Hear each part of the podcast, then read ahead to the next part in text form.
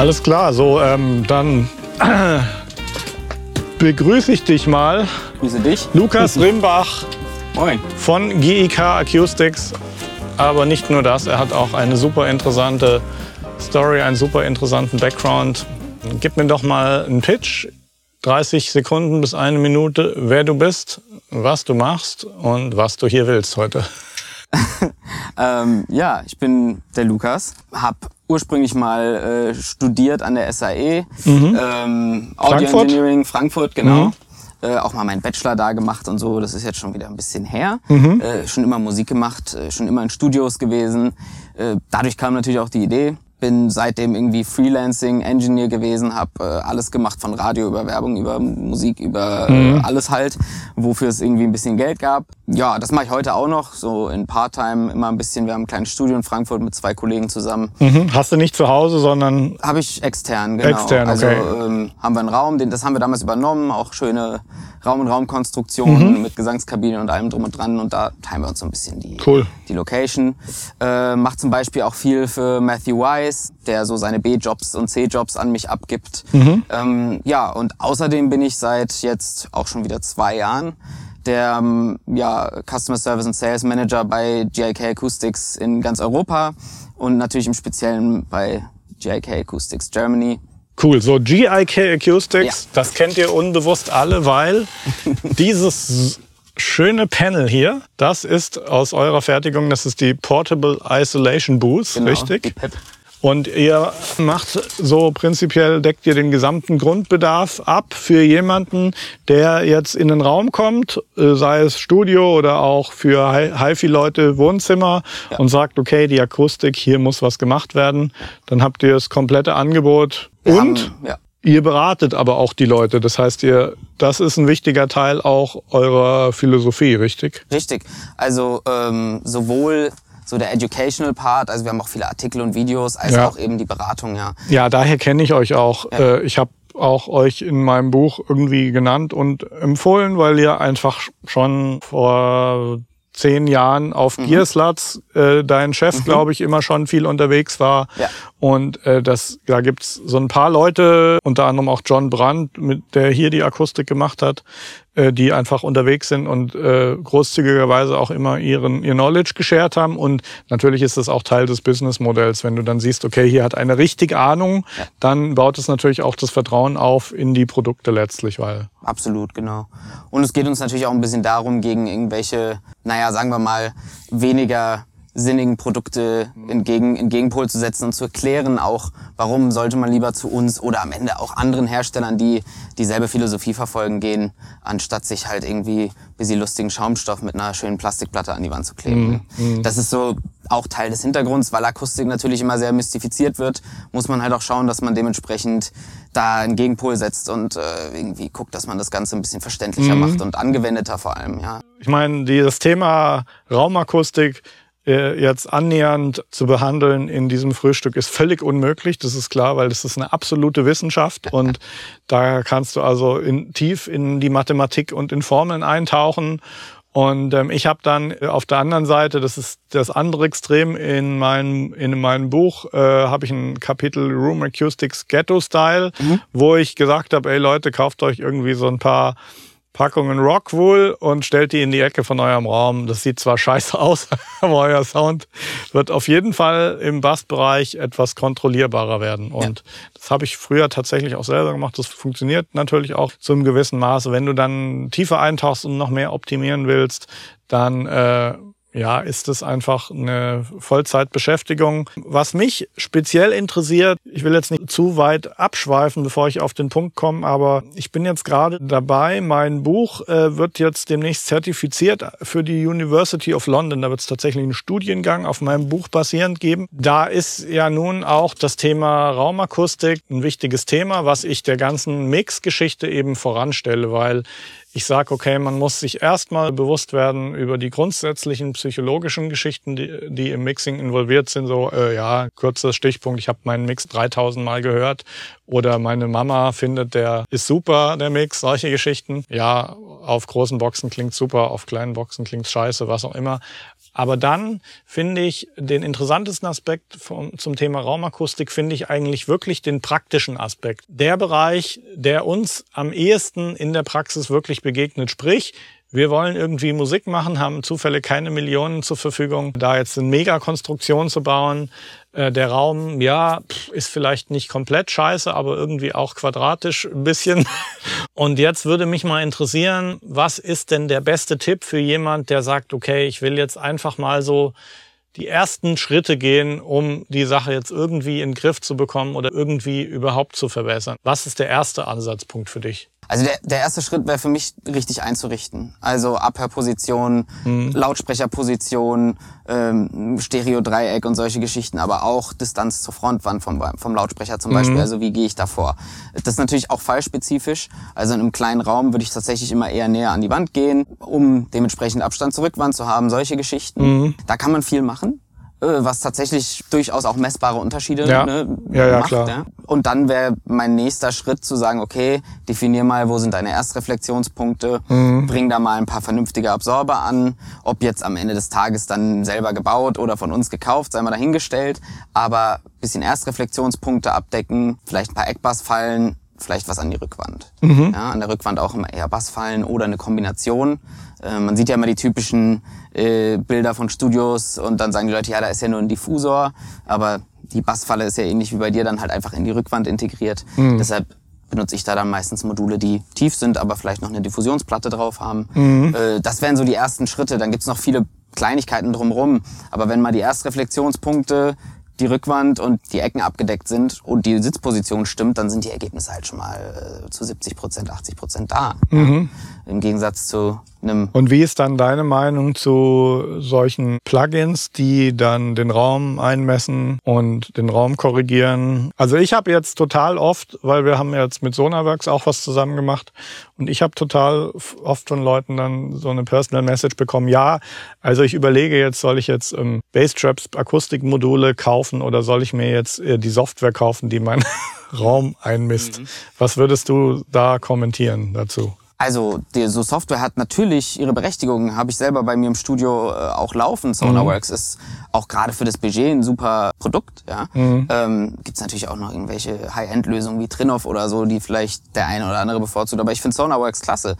Nur muss man sich überlegen, woher kommt das? Früher hast du dir ein Studio designen lassen und dann ist jemand am Ende gekommen und hat deinen Raum eingemessen. Mhm. Oft auch mit EQ. Ja? Mhm. Grafik, Grafik EQ, so wie man es von der Live-Geschichte auch kennt. Genau. Ja. ja. das war ein ganz normaler Schritt. Das ist das Einmessen, das ist mhm. der finale Schritt, nachdem ich ein Studio mhm. gebaut habe. Heute gibt's das nicht mehr. Ja. Äh, und dafür ist genau eben sowas wie Sonarworks eigentlich gedacht. Kein EQ, kein so keine Software der Welt kann verhindern, dass Schall von deiner Wand reflektiert. Und auch bei Moden und, und tieffrequenten Problemen ist es halt einfach so, dass gewisse Dinge gar nicht lösbar sind.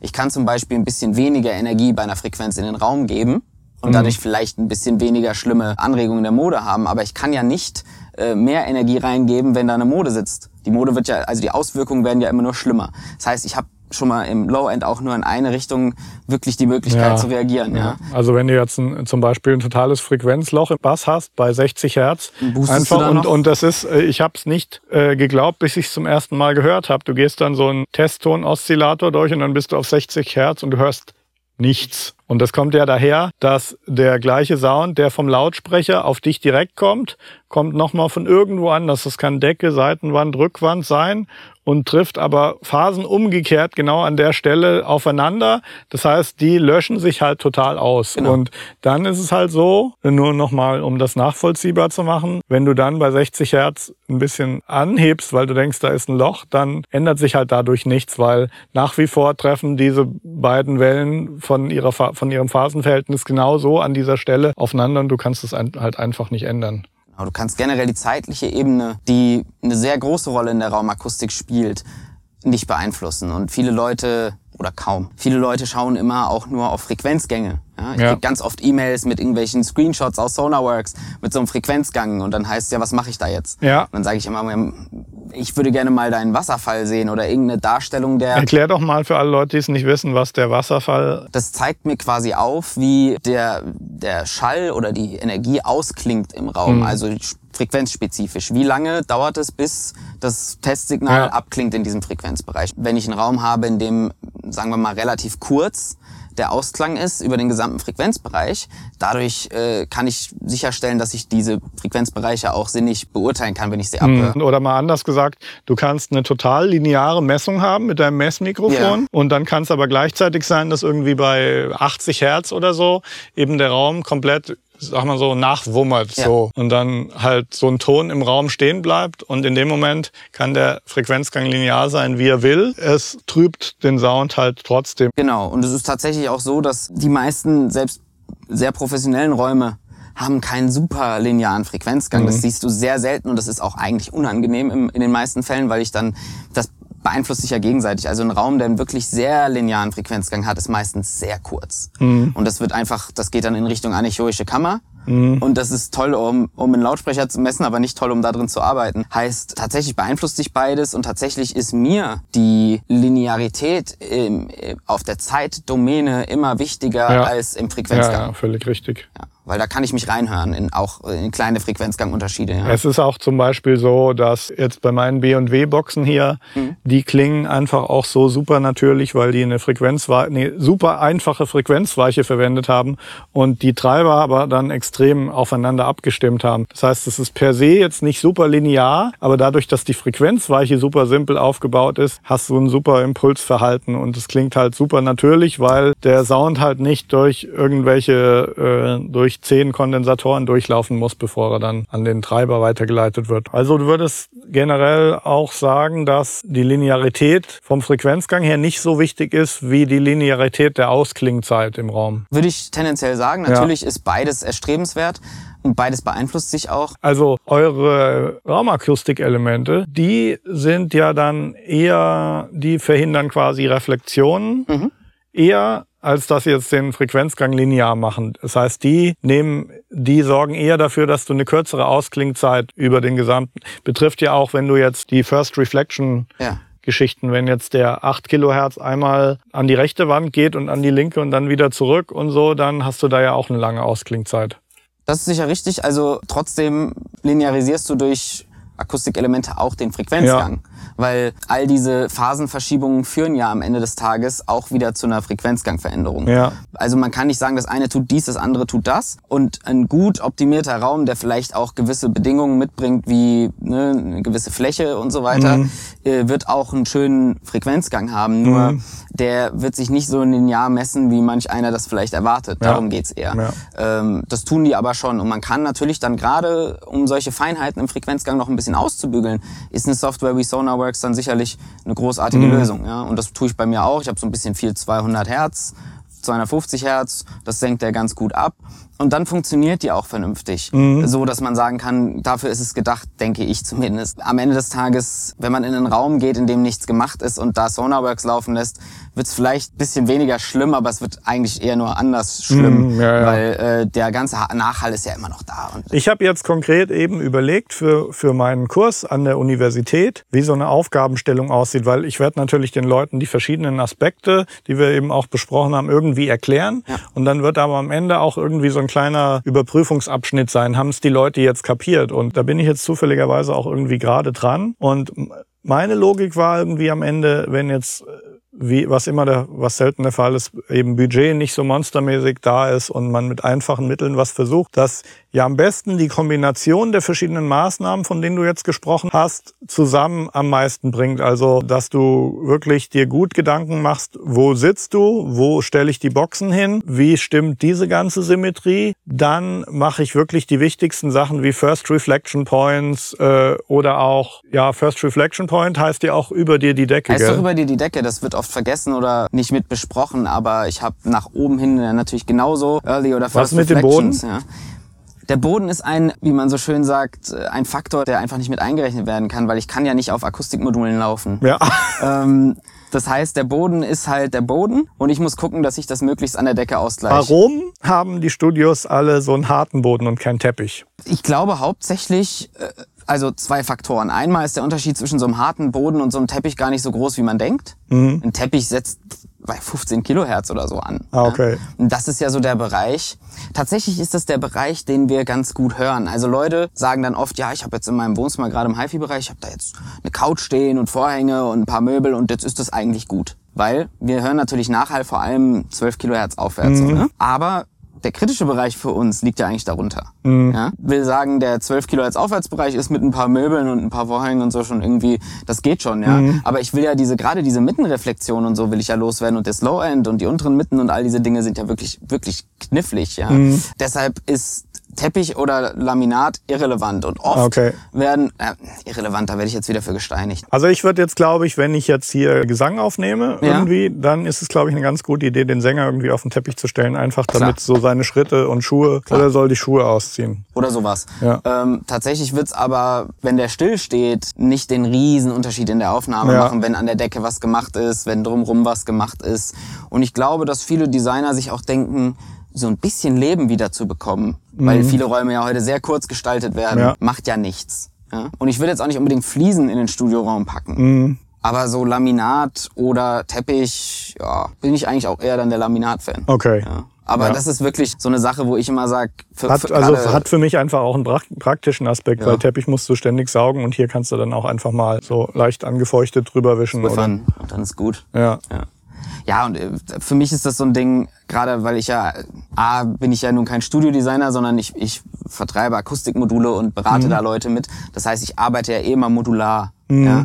Und Leuten, die sagen, ich möchte mir einen Raum mit Akustikmodulen machen, muss ich nicht kommen mit hier, äh, reiß mal deinen Boden raus und Ja. mach mal dies oder jenes. Deshalb Ja, ist das klar. auch so ein Thema, mit dem beschäftige ich mich nicht. Okay. Ich gucke, was da ist. Und wenn sie Fliesen im Raum haben, was ich auch ab und zu hab, sage ich dann halt oft schon, kauf dir doch noch mal so einen Teppich den du da ausrollen kannst Ja. oder so, ja, als so, aber wenn's Laminat ist, ist Laminat. Jetzt habe ich einige Leute schon mal über die Jahre auf deine Webseite geschickt und habe gesagt, hier, das ist wirklich so Qualität, aber echt bezahlbar. Und dann kamen die zurück, haben gesagt, hier bezahlbar, alles klar. Da gehe ich doch in den Baumarkt und hol mir hier ein bisschen Rockwool und dann kann ich mir das doch für viel weniger Geld selber bauen, oder? Jein. Also man muss ja immer die Relationen herstellen. Zum einen gucken wir uns an, was kostet eine, eine richtige Studiokonstruktion. Ja. Da sind wir im 10-, 20-fachen Bereich. Wenn wir jetzt mal so einen Standard 25 Quadratmeter Raum nehmen, den ich Ja. mit Modulen ausstatte. Zum anderen muss man gucken, was Du meinst Studiokonstruktion, meinst du, wenn jetzt wirklich ein Akustikdesigner ja. hingeht und quasi die akustischen Maßnahmen direkt in, in die Planung des Baus des Studios mit einbezieht? Okay. Also sagen wir, ich gehe zu Northwood Fängt bei sag, 100.000 Euro an irgendwie. Genau. Ja. Das ist das eine Extrem. Dann gucken wir uns andere Hersteller an, klar. Und da sind wir irgendwo, sage ich mal, sehr erschwinglich für das, was wir herstellen. Ja. Ich kann ja jetzt auch nicht irgendwie den, den Hersteller, der China-Schaumstoff äh, verwendet, mit äh, uns vergleichen. Ja. Aber es gibt ja andere Hersteller, die machen, was wir machen. Und ich würde sagen, da sind wir ziemlich erschwinglich. Und dann muss man einfach ganz klar sagen, abgesehen davon, dass du eine kostenlose Beratung dazu bekommst, dass du äh, deine eigene Arbeitszeit nicht abrechnest. Ja? Also viele Leute sagen, ja, die Materialien für so ein Modul kosten mich nur 40 Euro, bei euch kostet das Modul 70 Euro. Klar. Aber ich meine, wir müssen ja Leute bezahlen, die die Sachen zusammenbauen. Wenn deine eigene Zeit für dich Nichts wert ist. wert ist und Ja. du sagst, ich habe Zeit, äh, macht nichts, ja bitte. Ähm, aber ganz klar ist dann auch zu sehen, eine Eckbassfalle selber bauen, klar. Einen Standardabsorber selber bauen, klar. Wir haben halt auch so Sachen wie Range Limiter, also Membransysteme, die so eine Eckbassfalle limiten und, und, und, und auch effektiver machen. Wir haben Diffusionsplatten. Das ist ja jetzt auch kein, wie jetzt bei der PIP, tatsächlich einfach nur gut aussehendes Muster, sondern unsere Alpha-Module sind berechnete Diffusoren, äh, die wir mit CNC-Maschinen äh, herstellen. Sowas kann man sich nicht mal eben Ja. zu Hause selber basteln. Und dann hat man einfach auch den Vorteil, dass die Ergebnisse nachvollziehbar sind. Unsere Module sind alle laborgemessen. Das heißt, ich kann genau sagen, so und so viel kann so ein Modul leisten. So und so viel brauche ich ungefähr, um die Messungen auf den und den Bereich zu bringen. Ja? Ähm, das ist einfach, das macht das Leben einfacher. Das bringt dir schneller effektive Ergebnisse. Also Klar kann man immer selbst Bauprojekte starten, aber A, wenn man nicht wirklich weiß, was man tut, endet das natürlich schnell nicht so positiv und man wird länger damit verbringen. So kann ich sagen, ich bestell den Kram und bin in einer Woche oder zwei wieder einsatzfähig. Ne? Dann habe ich noch Lieblingsbedenken. Die kommen meistens irgendwie so aus der bio-veganen Ecke irgendwie. Ich, weiß schon, was du so, sagst. Okay, Ja. da bin ich mal gespannt. Du willst jetzt sagen, äh, da ist ja Mineralwolle drin Ja.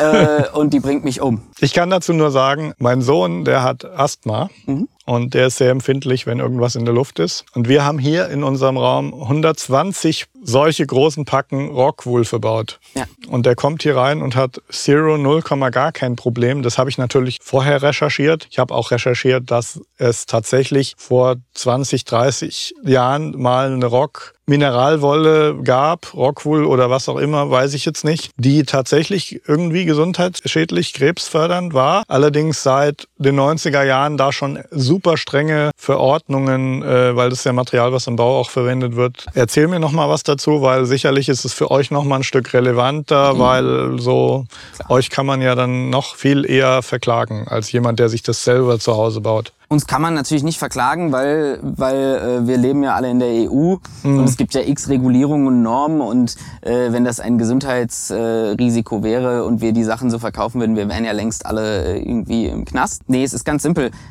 Mineralwolle, du hast völlig richtig gesagt, vor den 90er Jahren war Mineralwolle lungengängig. Das heißt, mhm. die Partikelgröße war dementsprechend so, dass man es einatmen kann. Mhm. Davon abgesehen war es vor allem die Glaswolle, die tatsächlich irgendwie im Verruf war, mhm. karzogen zu sein. Alle Mineralwollen, die du in Europa seit den 90ern kaufen kannst, sind nicht lungengängig, das heißt mhm. nicht einatmenbar und mhm. auch sonst nicht belastet. Unsere Mineralwolle ist sogar die grünste Mineralwolle, die man irgendwie bekommen kann. Das ist die äh, Ecose-Geschichte von Knauf, also die Earthwool. Mhm. Die ist ohne Formaldehyde, die ist ohne irgendwelche Giftstoffe, die ist komplett ökologisch. Mhm. Ich habe damit selber auch schon gearbeitet, die juckt nicht mal wirklich mhm. im Vergleich zu anderen. Also Mineralwolle ist ein absolut grüner und bedenkenfreier Baustoff, der gerade im ökologischen Bauen auch sehr gerne verwendet wird. Okay. Äh, da muss man sich keine Sorgen machen. Gut, das, das ist, ist schön, dass ich das mal so gehört habe, weil das kam auch in allen meinen Artikeln zum Thema Raumakustik, ja. kam das, also kannst du die Uhr nachstellen. Es ist äh, ein Hoax, äh, der, glaube ich, gerne am Leben erhalten wird von Leuten, die da durchaus auch ein finanzielles Interesse dran haben. Mhm. Wie gesagt, ist eigentlich seit den 90ern geklärt. Man kann das googeln. Äh, alle möglichen Mineralwolle-Produkte haben in Deutschland auch einen blauen Engel. Mhm. In, in England ist es das Green Safe Logo, kommt ja. aber auf selbe hinaus. Äh, das geht ja irgendwie, also das geht ja nicht übereinander. Ja. ja.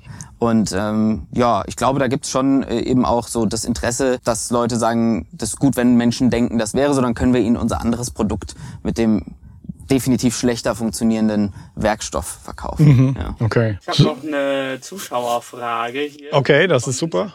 Und zwar äh, fragt der Dustin, sollte ich die Decke eher diffus oder absorptiv gestalten? ich sehe es auch gerade hier. Sagen wir so, in einem, in einem Regieraum, in dem ich arbeiten will, würde ich die Decke immer ähm, absorptiv gestalten. Vor allem im Bereich der Upper-Position. Also ich würde immer gucken, dass äh, dort die ganzen Erstreflexionen eben absorbiert werden bin, bin ich generell ein Fan von, weil ich bin immer der Meinung, der, der ganze Abhörbereich sollte reflexions frei sein. Mhm. Diffusion bedeutet immer auch eine Reflexion. Also wenn du Diffusion einsetzt, musst du dir bewusst sein, dass auch immer Schall zu dir zurückkommt. Und das will ich in meiner Abhörposition nicht. Da will ich erstmal ein... Gehe ich recht in der Annahme, dass jetzt Diffusion cool ist, wenn du jetzt in einer Aufnahmesituation ein bisschen einen natürlichen Raum haben willst ja. und möchtest aber, dass es einfach irgendwie keine Resonanzen, die ja. Resonanzen werden durch so einen Diffusor. Ihr habt ja auch so eine Platte jetzt im Programm, mhm. habe ich auf der Musikmesse gesehen. Gibt es die schon zu kaufen? Das ist so ein Modul. Ach, der, der Gotham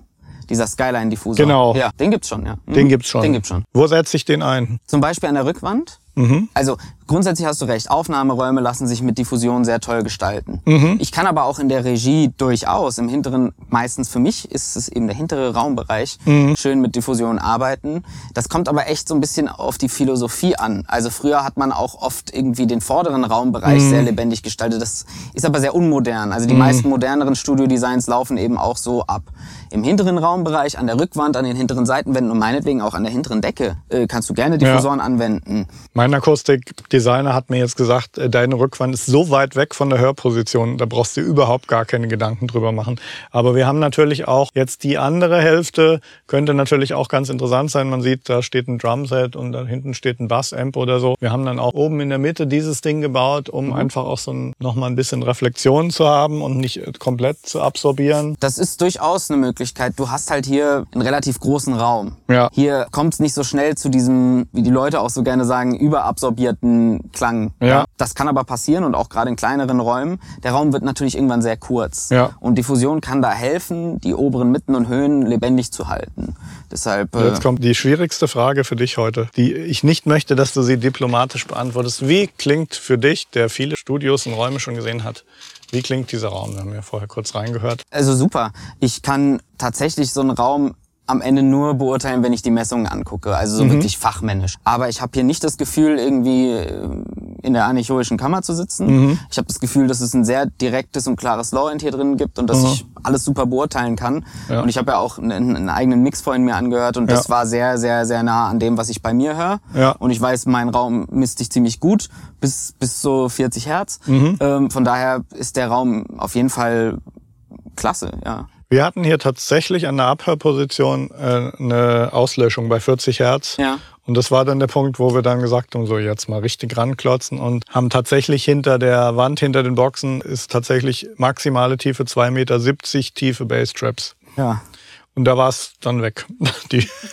Das, Aber ja wirklich so die Hälfte von dem hätte nicht gereicht. Es war dann wirklich, wir haben dann gesagt, so jetzt lass uns das Problem ein für alle Mal beenden und äh, war dann auch voll schön linear, 30, 40, 50 ist sich schön aufgelöst. Aber ja, warum, warum ist das so heftig, gerade jetzt im Tiefbassbereich? Es hat was mit der Wellenlänge zu tun mhm. und der Energie, die da entsteht. Also im Endeffekt mache ich ja nichts anderes als Schallenergie in Wärmeenergie umzuwandeln, wenn ich mhm. mit Strömungsabsorbern arbeite. Ich würde zum Beispiel ein 40 Hertz Problem eher mit gestimmten Absorbern angehen, mhm. Resonatoren. Ja. Ist aber ein bisschen tricky, weil du musst dann immer gucken, wo habe ich in dem Raum viel 40 Hertz Energie. Ja und da müssen die hin und mhm. nirgendwo anders und das ist manchmal geht das einfach mhm. nicht. Ne? Man braucht dann auch einige davon, um generell diese Energiemengen irgendwie loszuwerden. Also will sagen, Leute googeln sich dann ja auch immer irgendwie, wie baue ich einen Helmholtz-Resonator mhm. für die, die Frequenz. Ja. Machen sie vielleicht in den seltensten Fällen auch richtig die Konstruktion. Problem ist aber, du brauchst trotzdem acht davon, ja. um, um diese Menge loszuwerden. Ja? ja. Und das, das, äh, das berechnen die dann nicht mit. Dein Weg, den du da gegangen bist, das ist jetzt quasi schon so, dass man sagen kann, ja, da passt halt irgendwie dann die halbe Wellenlänge rein oder so ja. in diese Falle und deshalb funktioniert das dann am Ende mhm. des Tages. Ja, und hinten haben wir ja das gleiche noch nochmal. Das genau. heißt, irgendwie, es kommt halt generell. Es kommt auf Masse an. Wenig zurück oder gar nichts. Ja. Also wir sagen immer so bis 40 Hertz können wir mit unseren Modulen sehr gute Ergebnisse, mhm. mit unseren Strömungsmodulen sehr gute Ergebnisse mhm. erzeugen. Wenn wir zum Beispiel die große Soffit-Bass-Falle, die wir haben, noch mit Range-Limitern ausstatten, dann kommen wir ein bisschen unter die 40. Ja. Aber äh, darunter arbeiten wir dann, wenn mit gestimmten Modulen. Es weil, ist ja, ja, dann auch so, dass ähm, das, was ich hier an Bassstrap in der Ecke habe, das ist ja so groß wie der Raum von anderen Leuten. das ist ein bisschen das Problem. Ja. Äh, und wir könnten, also klar, kann man sich selber auch dann eine zwei Meter 70 tiefe Basstrap basteln, sowas können wir mhm. natürlich niemandem schicken. Ja. ja also wie, wie sollen wir das? Da müssen wir dann irgendwie anfangen mit unserem Speditionsunternehmen da irgendwie, das, das, das wird Das ist ja auch unrealistisch. Fallen, das genau. ist ja auch hier so, weil wir einfach hier sicher gehen wollten, dass wir was bauen. Aber das ist im Endeffekt eine Wellenlängefrage. Also ja, okay. ne, du hast halt einfach, je tiefer du gehst, desto mehr Energie hast du da, desto größer ist die Welle ja. und desto krasser musst du da einfach gegenhalten. Ja. Und ja, wie gesagt, Absorber, die irgendwie ähm, oder Bassfallen, die eben auf, auf Druck basieren, auf Schwingungen basieren, können damit eher oder besser vielleicht noch umgehen. Mhm. Aber bei 40 Hertz, wir haben ein, ein Produkt, die T40 halt, äh, das ist auch schon so eine Kiste mhm. und davon brauchst du dann locker acht, um so eine mhm. Modulus zu werden. Ja. Und die müssen dann noch an die entsprechende Position. Also da muss man einfach sagen, für viele Leute, die, sagen wir mal, im Semi-Pro-Bereich sind und nicht den größten Raum haben, macht es dann auch einfach Sinn, ähm, ja, wenn ergänzend zu EQ. Ne? Ja, oder wenn du kleine Nearfields hast, dann, dann äh, sind die Boxen da eh gar nicht am Start eigentlich. Also so unter 60 Hertz kann man dann auch mal lieber zum EQ greifen, als sich da, wenn man nicht wirklich einen professionellen Raum gestalten will, mhm.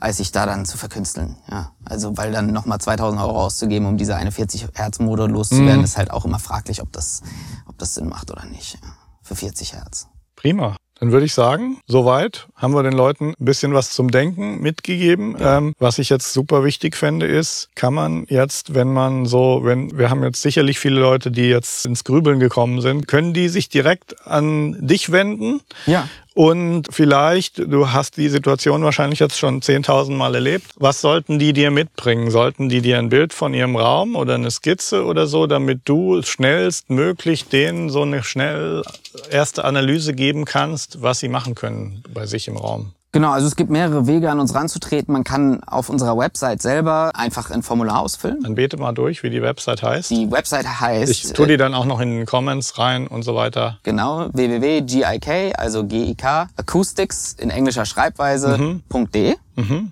Dort kann man unser Kontaktformular ausfüllen. Mhm. Da kann man, äh, da wird man alles Wichtige gefragt, da kann man mhm. ein paar Bilder anhängen.